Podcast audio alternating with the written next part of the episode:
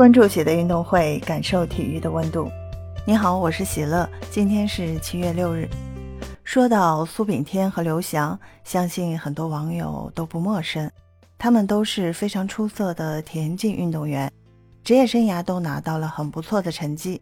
经常关注田径的网友都知道，刘翔是开创了中国田径的历史。刘翔拿到奥运会冠军、室内外世锦赛冠军、国际田联大奖赛的冠军，一定不夸张地说，刘翔拿到的荣誉至今无人打破。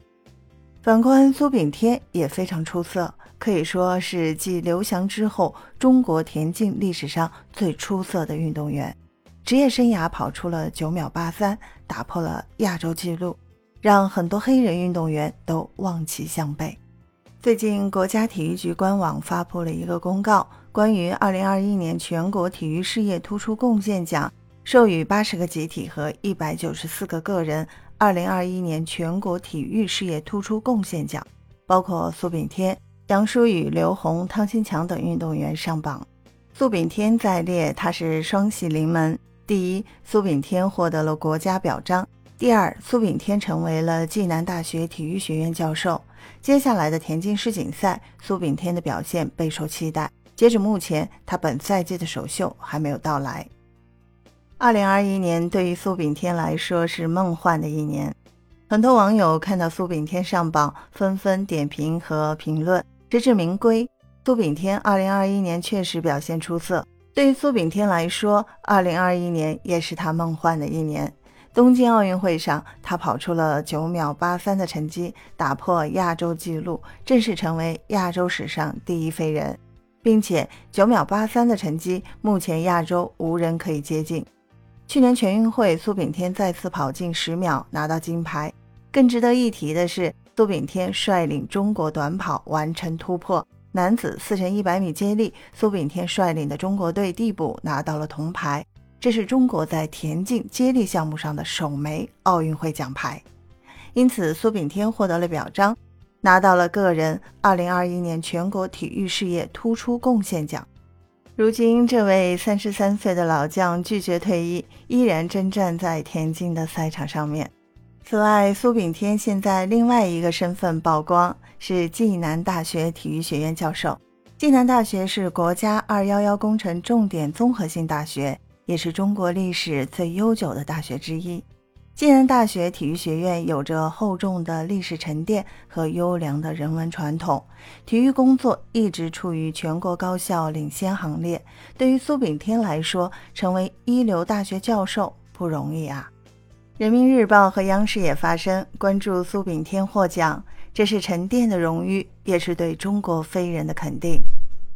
为了对田径的热爱，更为了心中的那么红，如今苏炳添已经出国参加比赛。可惜的是，苏炳添的首选一直不顺利。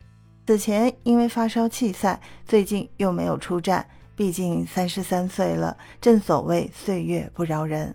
很多网友都认为苏炳添应该退役了，退役后好好的做教授，依然可以发光发热。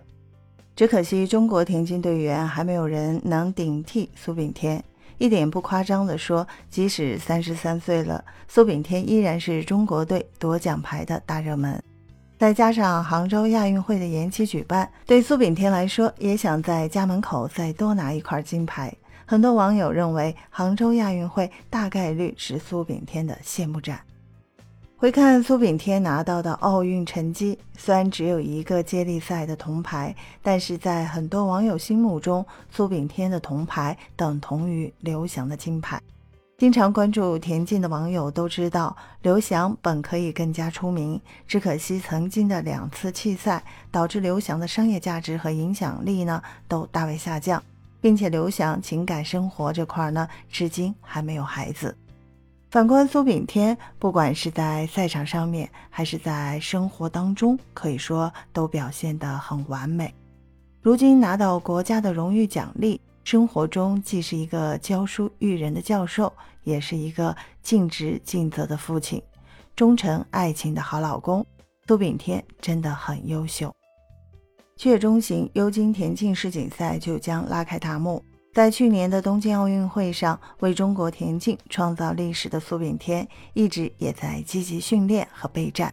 本赛季，苏炳添一直还没有上演首秀，而作为自己的福地之一，优金的田径世锦赛也有可能成为苏炳添职业生涯里最后一场世锦赛。毕竟，苏炳添已经快三十三岁了。